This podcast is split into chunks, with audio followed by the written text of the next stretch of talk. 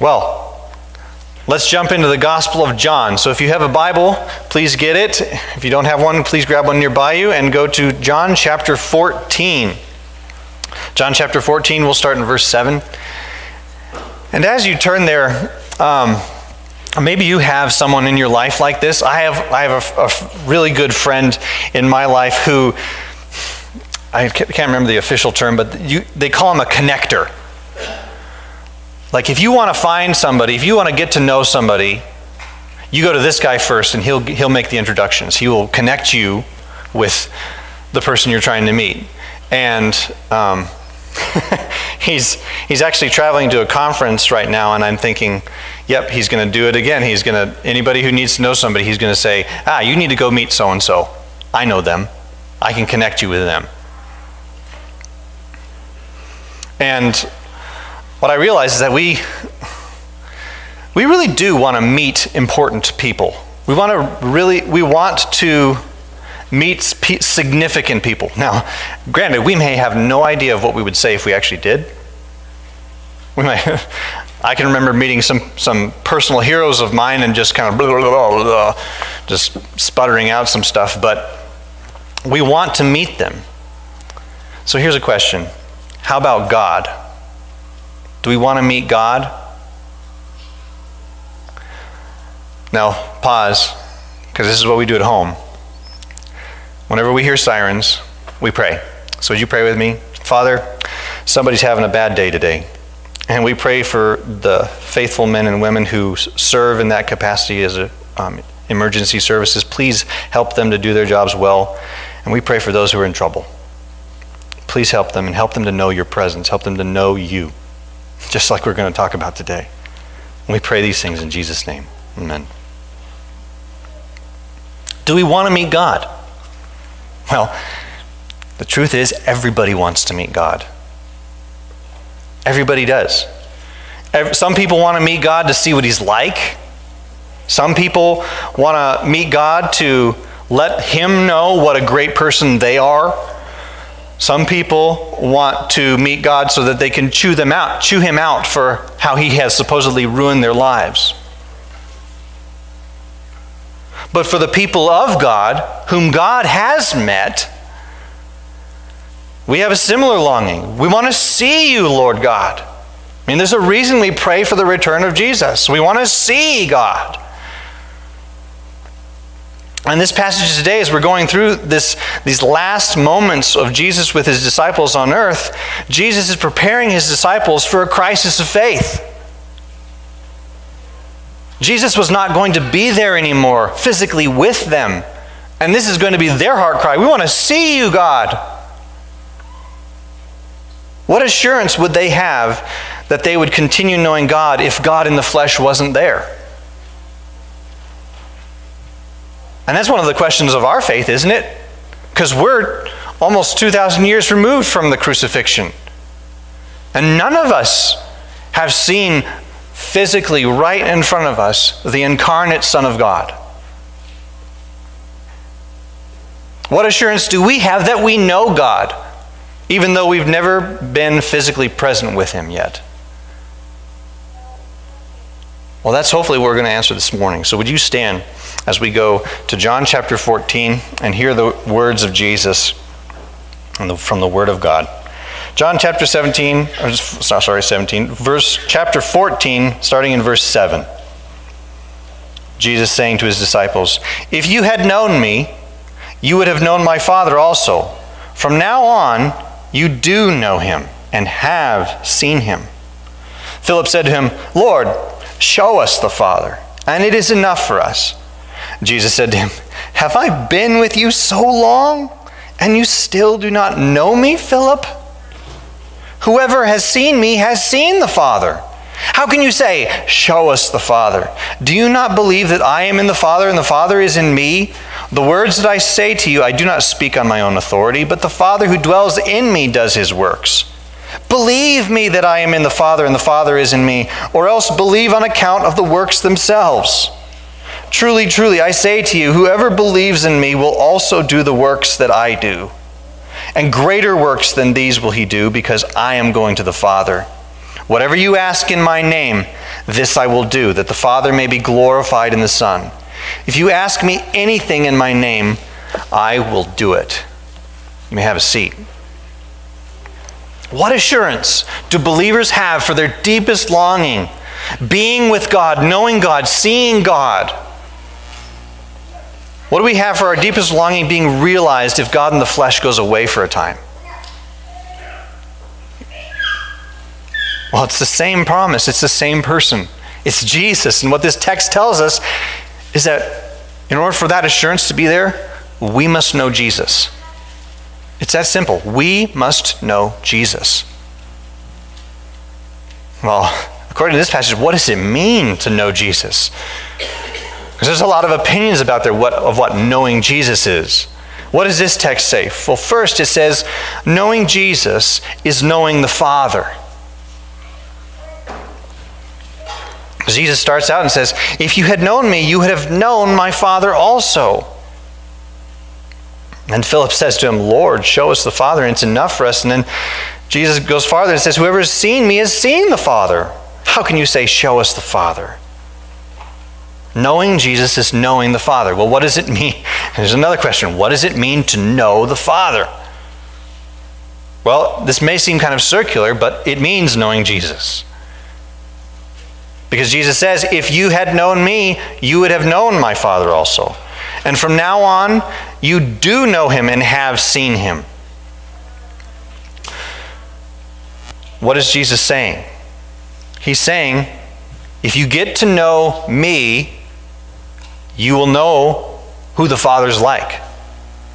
You will, you will know the character of the Father. You will know the nature of the Father. And what we're, what we're talking about this morning we should be so humble about this and humbled by this because what we're talking about this morning is a level of unity and intimacy within God, between Father and Son and Holy Spirit, that we just don't have the words or the illustrations to picture. We can't fully comprehend this. So I'm putting this, this disclaimer out there that, this, that some of this is mystery. How they can be so united that Jesus would say, You've seen me, you've seen the Father. You know me, you know the Father. What can get a little close to that is we send out ambassadors, right, to other nations, and they set up their, set up their, their shop in embassies. And what, is the, what do the ambassadors do? They represent the nation that they come for. They represent the interests, the, um, the agendas, the, the goals of the nation that they come from. So when we set up, for instance, we set up a, we send an ambassador to Singapore, we are representing the United States interests in Singapore. We want, even though we might like Singapore people, we want, we want to see them succeed, but we want them to see them succeed because that's what is also in our interests. And so when Jesus comes, he represents the Father's interests. He's sent by the Father to glorify the Father, to make him known. And that's actually what the Father's interests are. That's his goal, to be known. John chapter 1, verse 18 says, No one has seen God, but then it goes on to say, The only God who is at the Father's side has made him known. And he makes him known by coming. God so loved the world that he sent his only Son. So when we know Jesus, we can know the Father. And how do we know? And what's another way we know Jesus? Well, we're talking about all this from the Bible, from God's Word. We're not talking about this. I had a conversation this morning. We're not looking at the Book of Mormon to get a picture of Jesus. The picture of Jesus there is not the picture in the Bible which has way more attestation to God having written it than any other source. So, for us as Christians, where do we go to get refreshed and to grow in our knowledge of Jesus, of God? Scripture. It's the Word of God who tells us about the Word of God who became flesh. So it means Jesus also, what it means to know the Father, it means to see the Father. Because Jesus says, From now on, you do know and have seen him. And then Philip seems like he just contradicts this, right? He says, Lord, show us the Father, and it's enough for us. And then Jesus said to him, Have I been with you so long, and you still do not know me, Philip? this is so great. It's like every time a disciple opens their mouth in this in this last hour of Jesus' life, they stick their foot in it. And that's, that's really good news for us because we are so prone to do that ourselves. So there's hope. there is real hope. And, but Jesus is not saying, You don't know me at all. He's saying, Philip, put the pieces together. You've been with me three years. Don't do a mental checkout just because I say, from now on, you do know him and have seen him. I think that's the case for us as Christians. Do we, when we think about our knowing God, our knowing Jesus, do we do a mental checkout? Or when we're out in the world and somebody asks us about something, do we do a mental checkout and just leave Jesus out there as if we have no idea who he is and what he's like? No, we shouldn't do that because we have God's word. We've been with Jesus. Maybe not the same degree they have, but actually in a greater measure because, as we'll study next week, we have the Holy Spirit on this side of the, on this side of the cross. The inner testimony of the person, third person of the Trinity telling us who Jesus is, bearing witness to him, helping us understand his word. So Philip does know. Philip does know. And Jesus is like, I got to correct you on that. Don't act like you don't know me. Don't act like you don't know the Father. And what does he say? Because what Philip is asking is, Lord, show us the Father. I mean, that's the, that's the desire of everybody. We want to see God like show up like in a personal form. I mean, I don't know if you about you guys, but when we were doing the we're doing a reading through the Bible this year. And in Exodus chapter 24, I don't know if you caught it, it said Aaron, this, these, are the, these are the Israelites. We had Moses, Aaron, some of the elders of Israel, and then Aaron's sons, Nadab and Abihu, and I think some others. In Exodus chapter 24, it records that they get to go up on the mountain where God is, where the whole mountain is on fire. They get to go up there and they get to have dinner with God. And it makes this amazing statement. It's like, and they beheld God and ate and drank. And there's like this picture of like his feet on this big floor that's like starry sapphire. And it's just mind blowing. Or you can take Isaiah chapter 6. I saw the Lord seated on high, exalted, and just the amazing thing like that. That's what people want to see. That's kind of what Philip is saying here. Show us the Father. And Jesus is like, I'll do you one better, Philip. I'm here.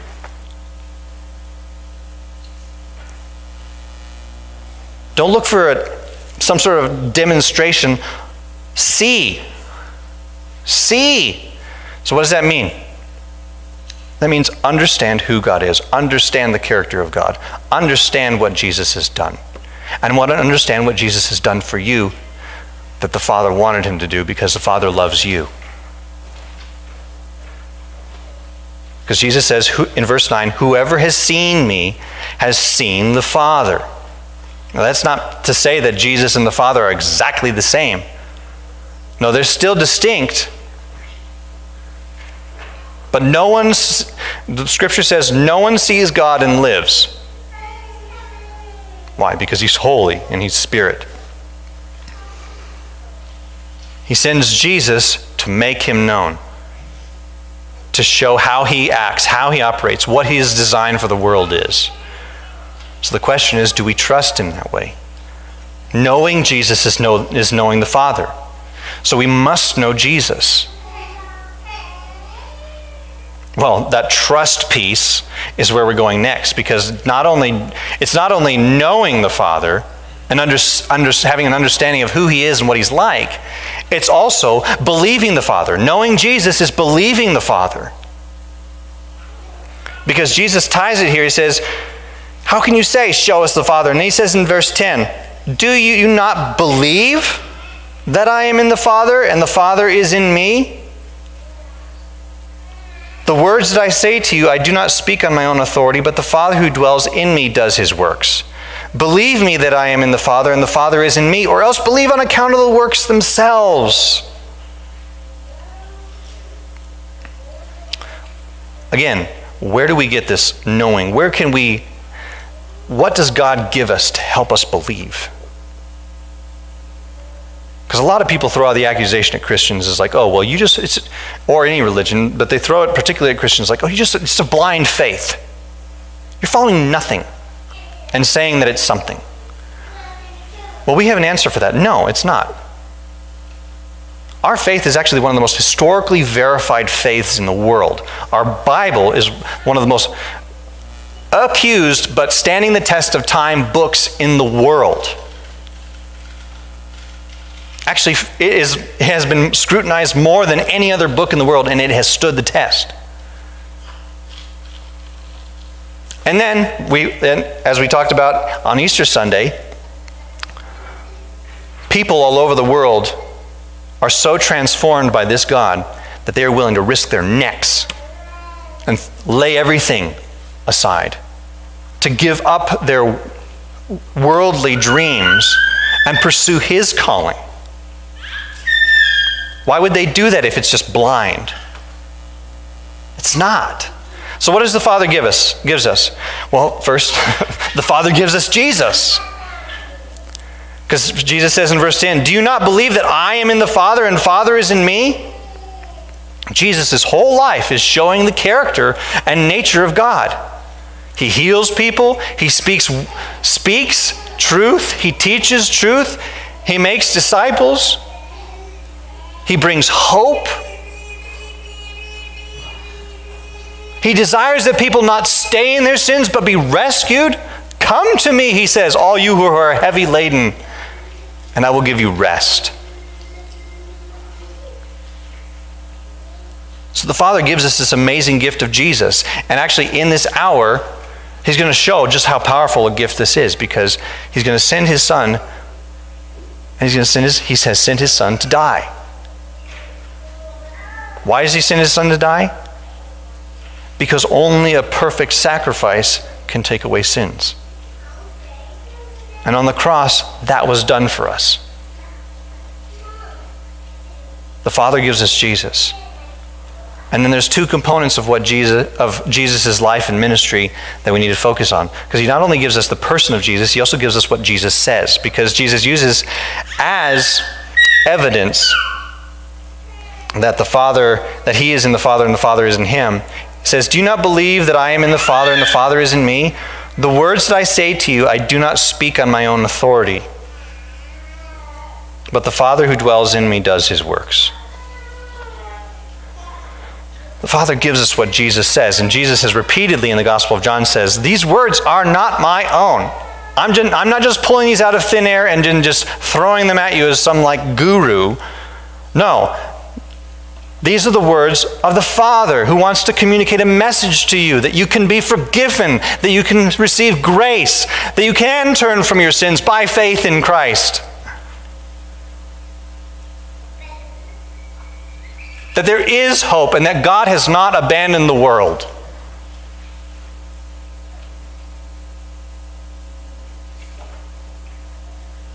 The Father gives us what Jesus says. And you remember what power God's word has. He says, All that I purpose, when my word goes forth in Isaiah 55, it will accomplish. Jesus' word does that. Our, our, word doesn't have that power, which doesn't.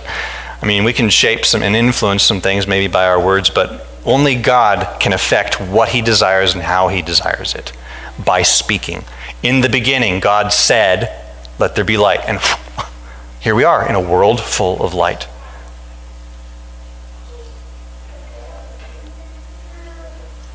Not only gives us what he says, but also the Father gives us what Jesus does. Because Jesus then says, I do not speak on my own authority, but the Father who dwells in me does his works.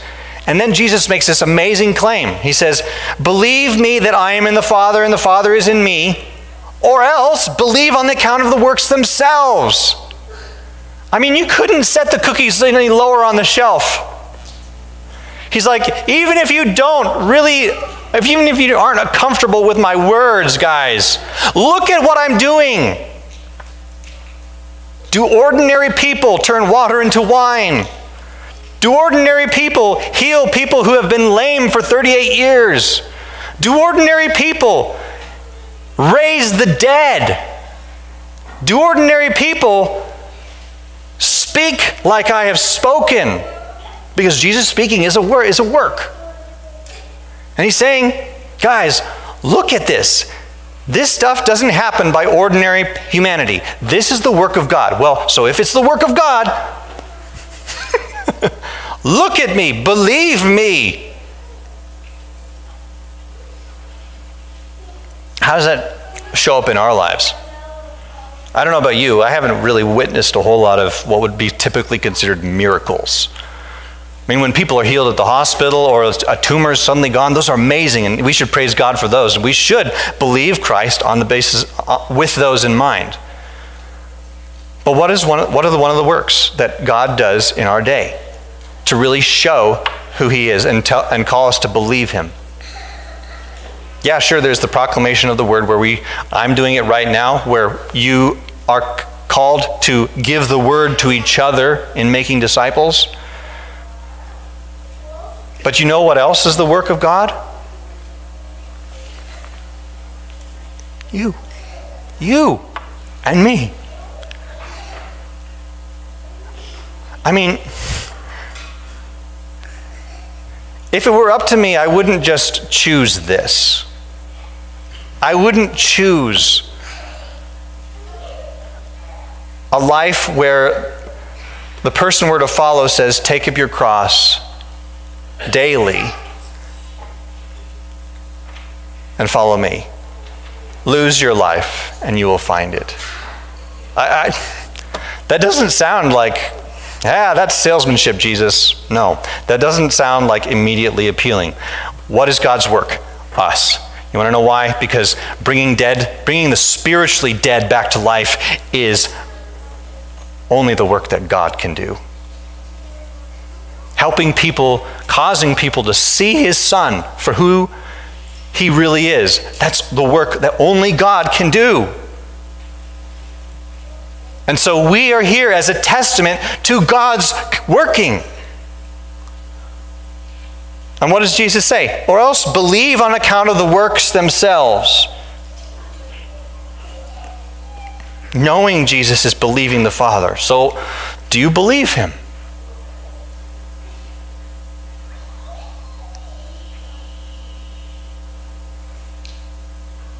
Do you believe what he says about himself? Do you believe what he has done to reveal himself, to make the Father known?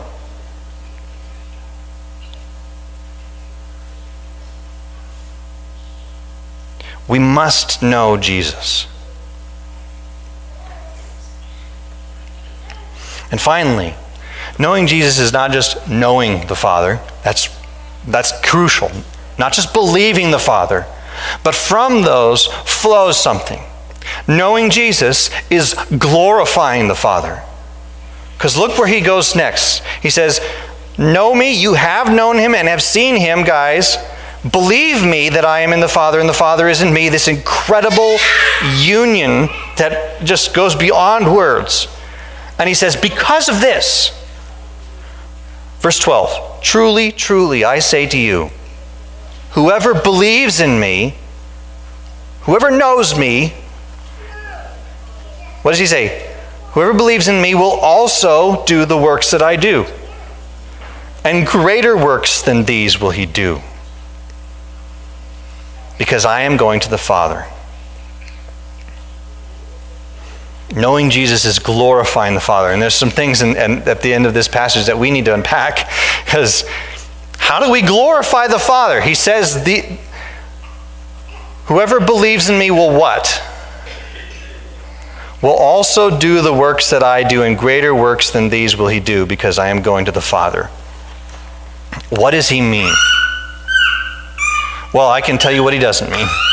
He doesn't necessarily mean more spectacular works than Jesus has done. Like, if Jesus sometimes I think like, okay, what would be a more spectacular work? And I think immediately I think X-Men or Avengers. I think like, oh, okay, so greater works than these. Does that mean like I'm going to be able to fly and like have laser beams come out of my eyes? Is that what that means?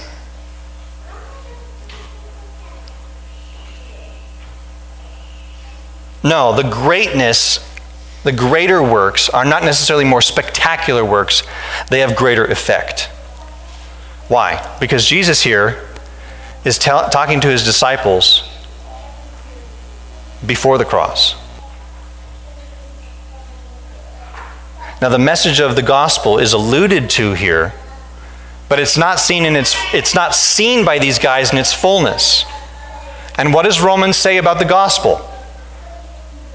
For I am not ashamed of the gospel because it is the power of God for salvation to anyone who believes, to the Jew first and also to the Greek.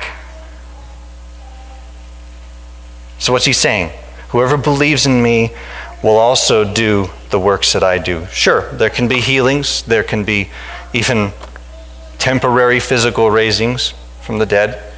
I don't think they're on demand. We have only a few recorded. And we have even fewer recorded in the book of Acts. But what do we have recorded? That Jesus and his message are effective. I mean, we have one guy in this, the guy who denied Jesus three times, Peter. He gets up at Pentecost full of the Holy Spirit, who we'll talk about that makes all this possible. He gets up full of the Holy Spirit. He preaches and he tells people, You crucified Christ. That's not salesmanship. he says, You crucified Christ. And what happens? What does it say? In Acts chapter 2, it says, And there were added to that number about 3,000 souls from one guy's message. Jesus never had that level of success during his incarnational ministry. Did you know that? He never went outside Palestine. And I'm not making this up from my own. My own. Uh, several commentators mentioned this. Jesus never went outside of Palestine. He only spoke to a few Gentiles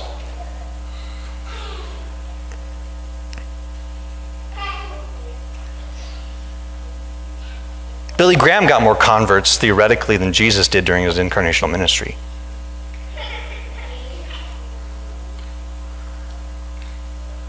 So we do the works in greater that Jesus does because he promises that these will be so. And it's because he's going to the Father.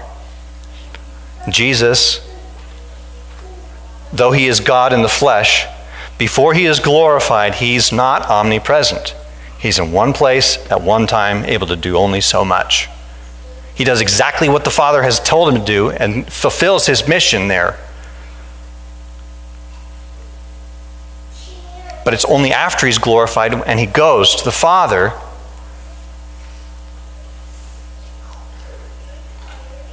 that greater works than these will anyone who believes in him do. So, what's some of the fuel for that? Well, we not only do the works and greater that he does, we pray in Jesus' name. I mean, Linda talked about we bring all thing, we bring all sorts of stuff to God. Look what he says. And greater works than these will he do because I am going to the Father. And whatever you ask in my name, I will do that the Father may be glorified in the Son. Now, as we unpack this, let's, let's, let's make it real clear. What is praying in Jesus' name? Well, let's give what it isn't first. Okay, I don't know if you're familiar with the Christian comedian Tim Hawkins, but he gave a skit that talked about being at the dinner table and just wanting God's blessing over a bag of Cheetos. If we pray in Jesus' name that God will bless the bag of Cheetos, does that mean that God's going to do it? Is that what praying in Jesus' name means? We just cap off our prayers in Jesus' name no matter what we've prayed about? No matter what we want in that prayer, that Jesus will Jesus says he'll do it. Lord, I pray today that I get a Ferrari and a cream filled donut. In Jesus' name, amen. Is that what that means? No. What does it mean in Jesus' name? It means that if we present it to Christ, Christ has the authority to sign his name on it. And the only way Jesus signs his name on it is if it glorifies the Father. I will do anything, whatever you ask in my name, that the Father may be glorified in the Son. So when we think about what to pray about, what glorifies God? What pleases God? What's in line with God's character, His nature, His purposes among humanity, His mission? Do we pray with the desires of God? Or do we pray, as James says, you ask and you do not have, and you quarrel and cannot obtain? Why? Because you ask with wicked motives. Because you want it for yourself. You don't want to glorify God. You just want, want, want, want, want. Now, there's nothing necessarily wrong in and of itself with asking God for things. He tells us to do it. But what are we asking Him for? Are we asking Him more that He would give us stuff, or are we asking Him that He would be glorified? Are we asking that He would be exalted through what we are praying about, with what we are bringing before Him?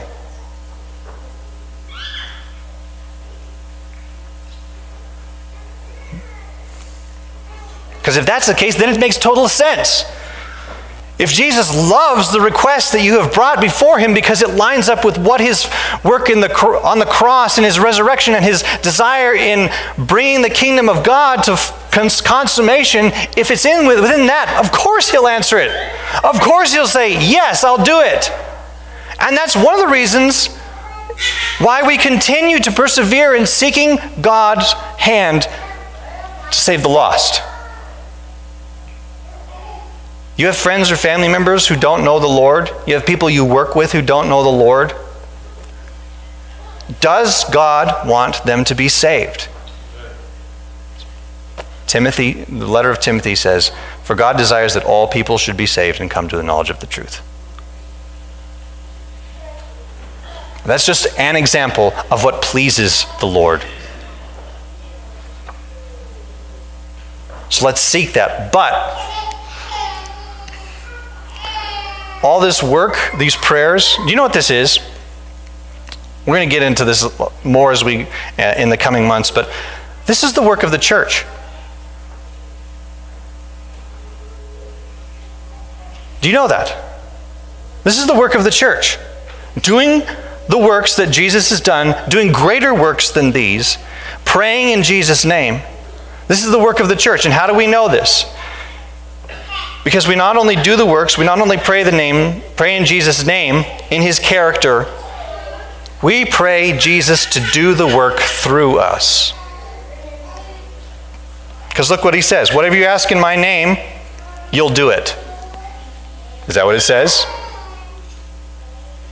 It says, Whatever you ask in my name, this I will do that the Father may be glorified in the Son. If you ask me anything in my name, I will do it. So, how does Jesus does, do this if he's not physically here? Well, we're not getting into the text this morning, but go a little farther down. Jesus says that God the Father is going to send the Holy Spirit upon his church, upon the people of God. And what does that Spirit do? It testifies to Christ. It does, he does the work of Christ. Christ works through his church while he's not physically here. So that means you and I are to be doing the work of Christ by the power of Jesus, trusting that in his name he will do it. And that's actually how we should read the book of Acts. The Acts is not the acts of the church. The Acts Are Jesus' work continuing through the church?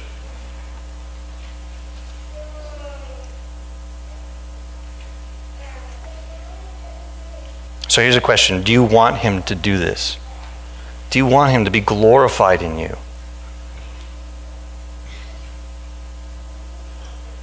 Do you want him to work through you? And then here's another question Have you asked? Have you asked that Jesus would be more magnified in your life? Have you asked that God would be more glorified in your life?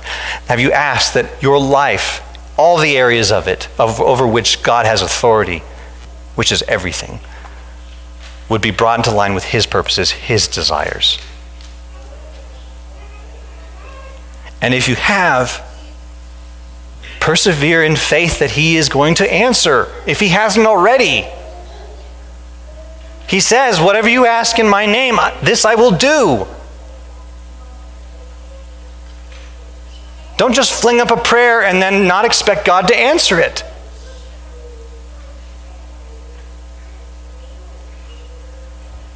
Trust this. If you ask me anything in my name, I will do it. it's an amazing promise.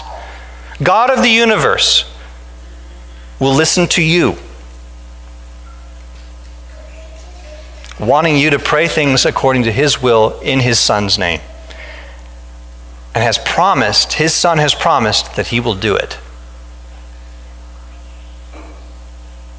So I'm going to challenge you guys I want you this week, I'm setting the bar low here, pray at least once for something you know, no, not know that is pleasing to God and specific. Not just some general, Lord, please help the people out there. No, very specific. Name names, do something like that. Pray it specifically. Write it down so you can remember that you prayed it or something. And then wait for God to answer. I challenge you to do that. Jesus challenges you to do that in here. If you ask me anything in my name, I will do it. And then later on, he says, Up until now, you haven't asked, so ask. Knowing Jesus is glorifying the Father. We must know Jesus. So, do you know him?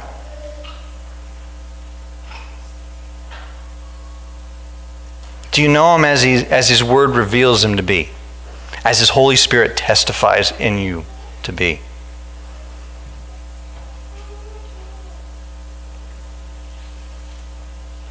That he got, he's a God who not only takes away sins, but he fills us with his righteousness. That he fills us with desire to do his will, to seek the things that are pleasing to him.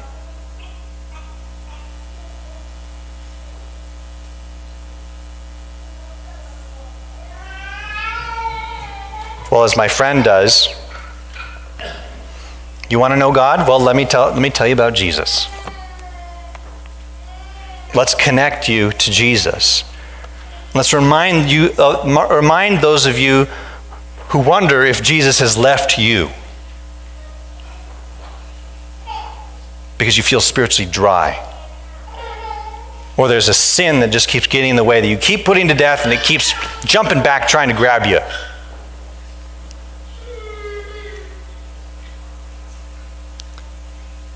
John, later on in, his, in the Bible, tells the church that he's ministering to, he says, You little children know the Father.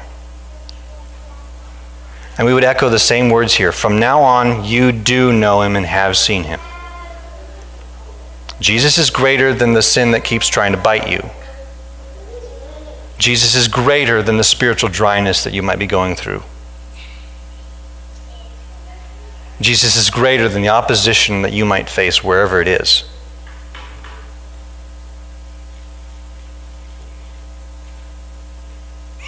He wants you to know Him, believe Him, and glorify Him. So, do we know God? Through Jesus? Yes, we do. We must know Jesus.